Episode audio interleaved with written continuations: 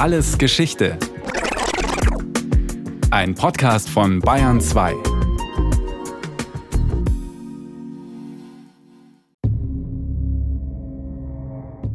Bis vor kurzem, als ich noch im gesicherten Heim als Zeitungsleserin den Krieg verfolgte, fühlte ich es stets wie Empörung in mir aufsteigen, wenn ich von einer Fliegerbeschießung las. Und ich empfand es als das Scheußlichste des großen Mordens, dass man sogar Flugzeuge mit Vernichtung belegte. Sommer 1915. Alice Schalek dachte jetzt anders. Nicht mehr so naiv wie noch vor ein paar Wochen. Mir erschienen damals auch die feindlichen Flieger als Helden, vor denen sich alle Waffen ehrfurchtsvoll senken sollten. Alice Schalek saß jetzt nicht mehr auf dem Sofa und las Zeitung. Die bekannte Reisejournalistin hatte es geschafft, als zweite Frau nach der Ungarin Margit Veschi mit dem kaiserlichen und königlichen Kriegspressequartier ins Feld ziehen zu dürfen. Ihre patriotischen Berichte von der Front erschienen zwischen 1915 und 1917 in der Wiener Zeitung Die Neue Freie Presse. Ach, guck mal, eine Frau. Eine Kriegsberichterstatterin. Wow, eine Frau. Eine sentimentale Lüge wäre es, wollte ich leugnen, dass es mir nun, wo ich zusehen kann, als die spannendste, leidenschaftlichste Jagd vorkommt, die wir gierig, atemlos verfolgen, so sehr im Banne des Geschehens, dass wir vollkommen die Gefahr vergessen, in der wir uns hier im Wurfkreise des Aeroplans befinden. Alice Schalek verstieß gegen gleich mehrere Weiblichkeitsnormen ihrer Zeit. Ihr Lebensstil war aktiv und mobil statt häuslich passiv. Sie gab sich eher aggressiv als sanftmütig. Und sie scheute keine Gefahr. Fotos zeigen die abenteuerlustige Pionierin inmitten österreichisch-ungarischer Soldaten. Immerhin, die einzige Frau unter lauter Uniformträgern ist sittsam gekleidet, mit langem Rock und weißer Bluse.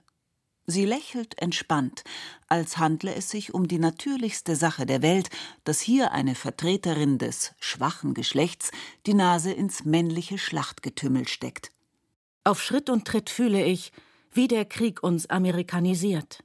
Womit Alice Schalek wohl demokratisiert meinte, also alle gleich macht. Wenn sie sich da mal nicht irrte. Nicht, dass der Kampf um Emanzipation, den Frauen in breiter Front seit mehr als 100 Jahren führen, keine Erfolge zeitigte. So dürfen in Deutschland beide Geschlechter seit dem Jahr 2000 gleichberechtigt Dienst an der Waffe tun.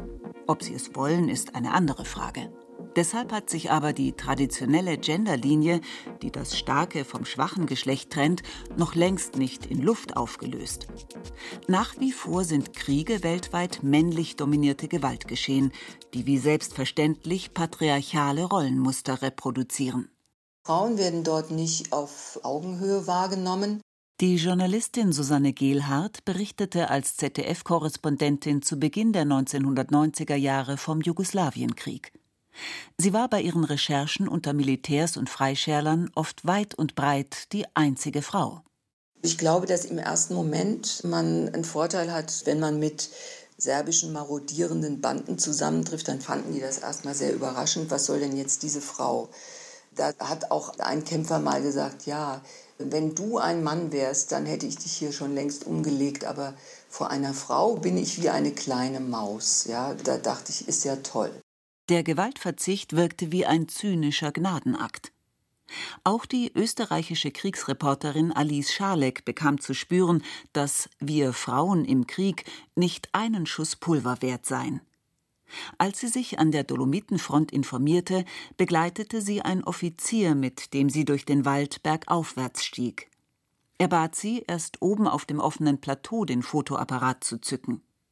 Dort könne der Feind dann an ihrer weißen Bluse erkennen, dass es sich um keine militärische Aktion handle, sondern nur um eine herumspazierende Frau.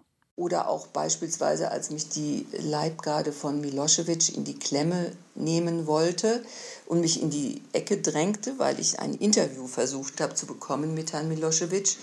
Da wurde Herr Milosevic plötzlich ganz ritterlich und sagte, lasst sie los. Und dann konnte ich ihm doch tatsächlich ein oder zwei Fragen stellen. Aber das ist schon ein sehr hoher und riskanter Einsatz und der funktioniert nicht immer. Denn so ein Ehrenkodex kann außer Kraft gesetzt werden. Im Krieg gelten schließlich andere Regeln als im zivilen Leben und viel zu oft auch gar keine Regeln mehr. In diesen Kriegsgebieten muss man ja auch überlegen, dass man da sehr schnell zur Beute wird. Das sind ja Krieger, das sind Banden, dann waren es ja auch kaum mehr Soldaten, sondern wirklich wilde Horden auf beiden Seiten, die Frauen, die auch Vergewaltigung und Misshandlungen als Kriegswaffen eingesetzt haben. Man hat schon gemerkt, dass so diese Überraschung oder dieser Respekt, ach guck mal eine Frau, das konnte dann auch sehr schnell kippen in, ach guck mal, eine Frau. Das muss man immer auch bedenken. Das Gesicht des Krieges ist seit alters her männlich. Feldherren, die sich über Schlachtpläne beugen und Frontlinien bestimmen, schreiben Militärgeschichte. So wird leicht übersehen, dass Frauen schon immer mit von der Partie waren, wenn Völker oder Nationen gegeneinander kämpften nicht nur als Männer verkleidet, um Teil der Streitkräfte sein zu können. Bis zum Deutsch-Französischen Krieg 1870-71 wurden die Truppen von Marketenderinnen begleitet, die mitten im Gewühl Cognac ausschenkten, Verwundete versorgten und auch zur Machete griffen, wenn es hart auf hart kam. Am Ersten Weltkrieg nahmen dann zigtausende von Frauen teil. Jede Hand wurde gebraucht. Sie arbeiteten als Krankenschwestern in den Feldlazaretten oder als Etappenhelferinnen in Verwaltung, Logistik und Nachrichtenübermittlung hinter der Front. Akkreditierte Reporterinnen wie Alice Schalek Dicht vor mir steht die scharf gezeichnete Gestalt des berühmten Armeeführers Dankel, waren die absolute Ausnahme. Aber einige Frauen schafften es, Schnappschüsse vom Kriegsalltag zu knipsen, etwa die beiden todesmutigen britischen Ambulanzfahrerinnen Elsie Knocker und Mary Grissom, der neuen Technik sei Dank.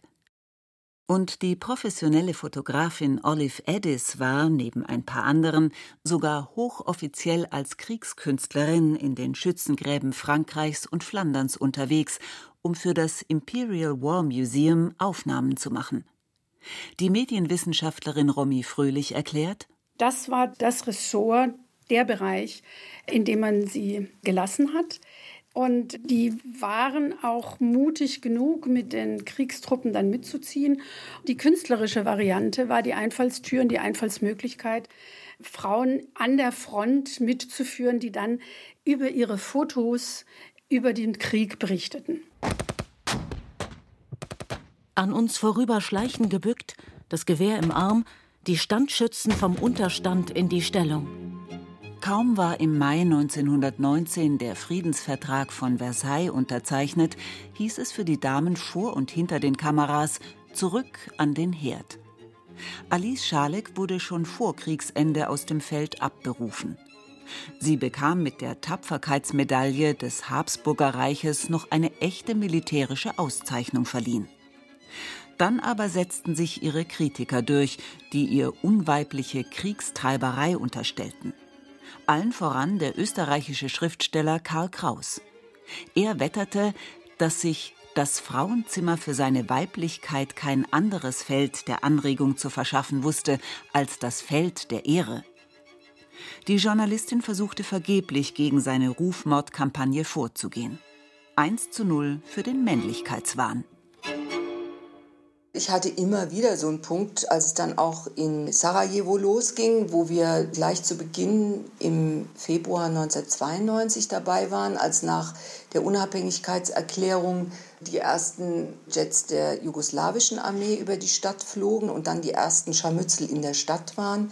Da dachte ich schon, das wird hier ziemlich heftig. Susanne Gehlhardt war Mutter einer kleinen Tochter und gerade zwei Jahre als ZDF-Korrespondentin für Südosteuropa zuständig, als die Lage im damaligen Jugoslawien eskalierte und der Krieg zwischen Serbien und Kroatien ausbrach. Dachte aber gleichzeitig, man kann schlecht sagen, Leute, hier ist jetzt ein Krieg und ein Konflikt, kann vielleicht mal jemand kommen und mich ablösen. Das war dann journalistisch natürlich auch Pflichtgefühl und es war natürlich auch Interesse, wie das da weitergeht in diesem Land. Susanne Gehlhardt hätte ohne größeren Gesichtsverlust den Rückzug antreten können. Ob sie dann allerdings eines Tages Leiterin des ZDF-Landesstudio Rheinland-Pfalz geworden wäre? Auf jeden Fall hätte sie das Klischee bestätigt, dass Kriegsberichterstattung nichts für Frauen sei.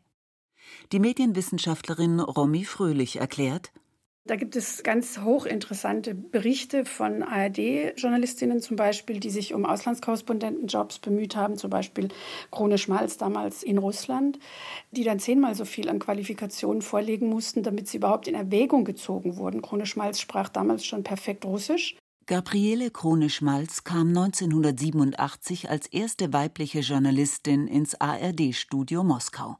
Und äh, man hat alles ihr versucht in die Wege zu legen, alle Steine, damit sie überhaupt da stellvertretende Studioleiterin wurde. Auch mit dem Hintergrund, vielleicht rumpelt es da irgendwann mal und dann müssen wir die arme Frau an die Front schicken. Das können wir doch nicht, das geht doch nicht. Wie viel antifeministisches Kalkül steckt hinter der Maske der Ritterlichkeit? Medien erfüllen ja im sogenannten Geschlechterkampf eine wichtige Funktion, indem sie Rollenbilder bestätigen oder gar konstruieren oder Muster gegebenenfalls in Frage stellen und auflösen. Bis zu den 1990er Jahren, als Jugoslawien zerfiel, gab es in Deutschland keine einzige Journalistin, die offiziell aus einem Krisen- oder Kriegsgebiet berichtete. Es war eine Bastion der Männlichkeit, die sich Frauen regelrecht erobern mussten. Im Kampf zu Hause mit ihren Auftraggebern und Vorgesetzten, wie auch draußen vor Ort, wenn es etwa um Interviewtermine ging.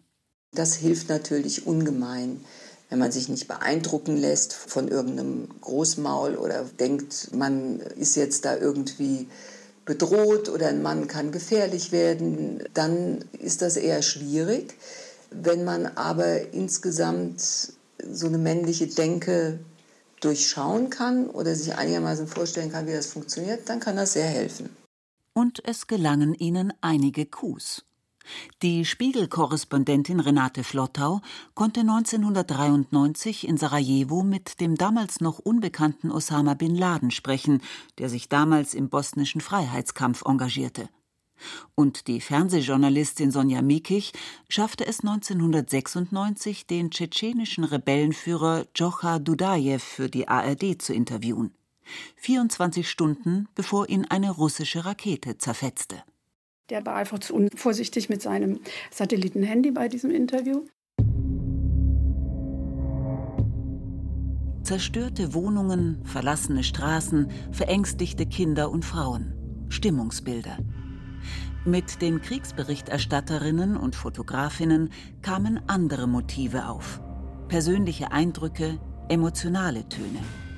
Klar, die Geschlechtszugehörigkeit prägt den Blick ob bewusst oder unbewusst, gewollt oder ungewollt.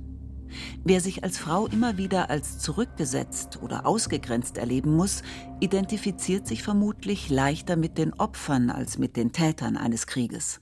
Der Blick einer Journalistin kann ein anderer Blick sein, der sehr erweitert, der bereichert, der in Teilen vielleicht auch näher am Zuschauer sein kann und der damit sehr wertvoll ist und nie fehlen sollte.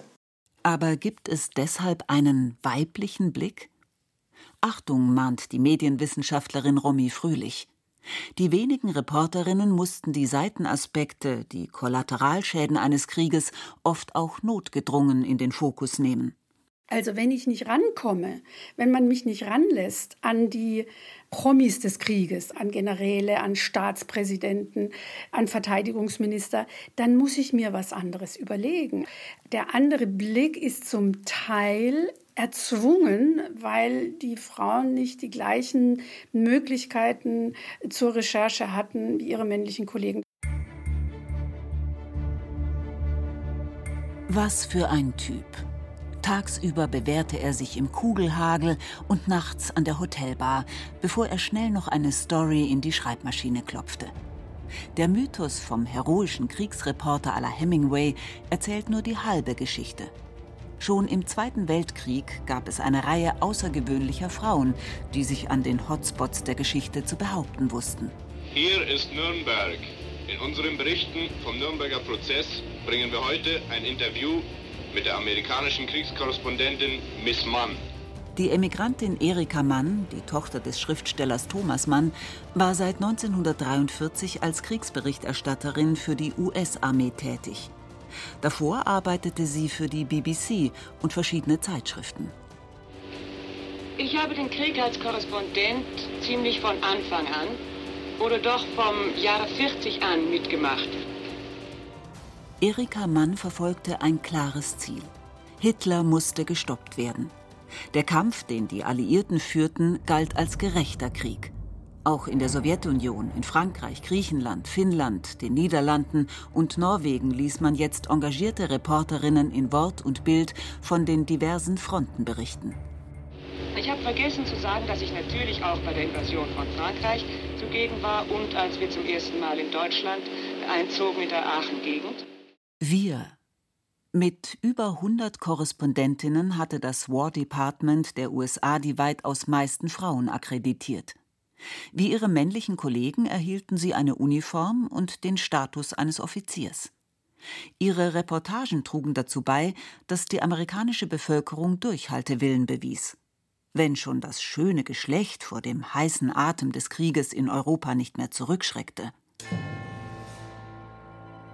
Lee Miller etwa, ein ehemaliges Fotomodel, dokumentierte mit ihrer Kamera die ersten Napalm-Einsätze bei der Schlacht um Saint-Malo und die Befreiung des KZs Dachau, die Leichenberge, die Gesichter der Überlebenden.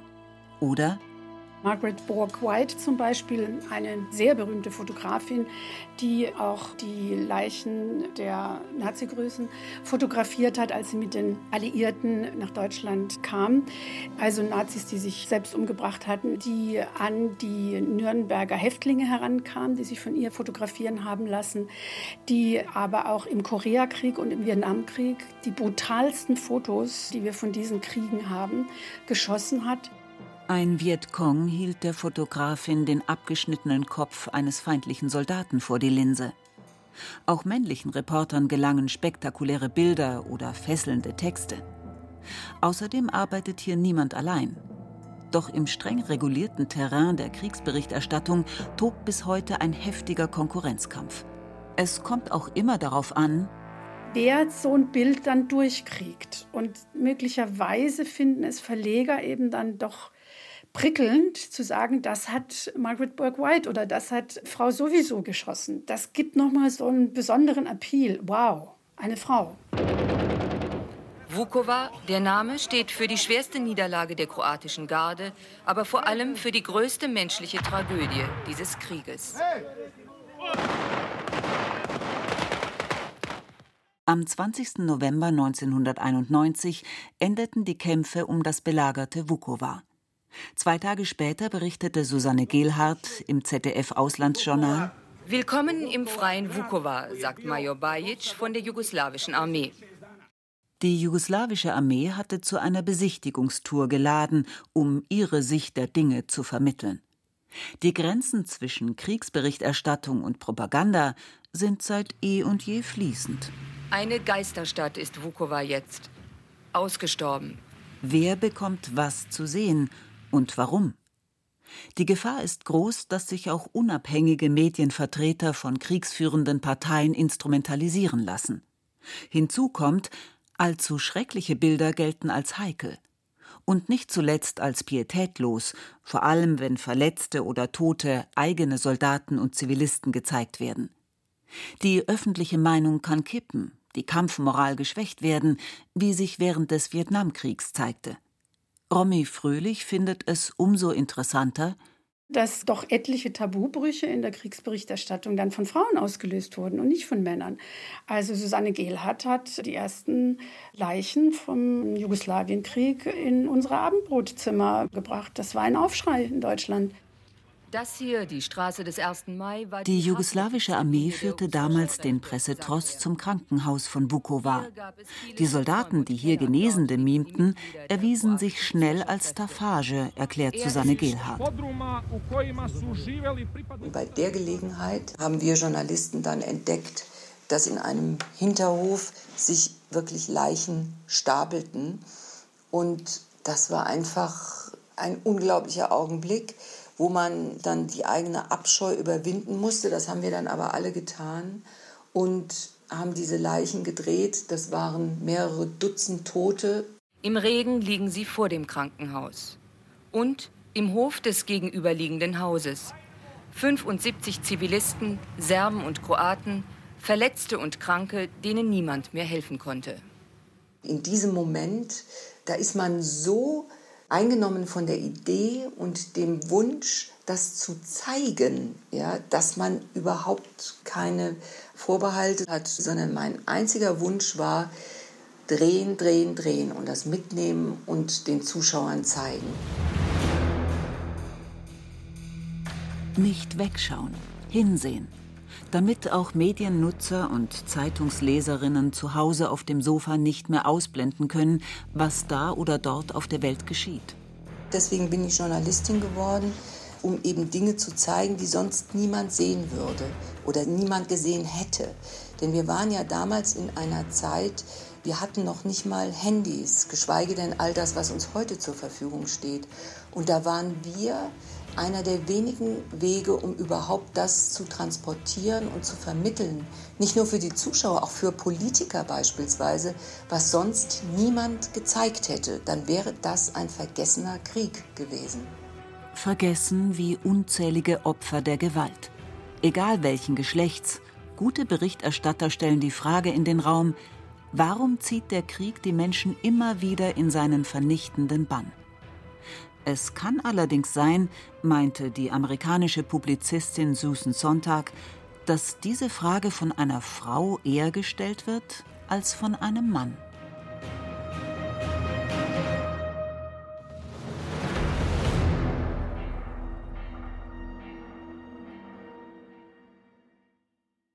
Das war Alles Geschichte, History von Radio Wissen aus der Staffel Krieg, Information und Desinformation. Diesmal mit der Folge Kriegsberichterstatterinnen von Justina Schreiber. Gesprochen haben Rahel Comtesse und Katja Amberger. In der Technik war Robin Alt, Regie Rainer Schaller, Redaktion Susanne Pölchau. Und von uns gibt's natürlich noch viel mehr. Wenn Sie nichts mehr verpassen wollen, abonnieren Sie den Podcast Alles Geschichte, History von Radio Wissen unter bayern2.de slash allesgeschichte und überall, wo es Podcasts gibt.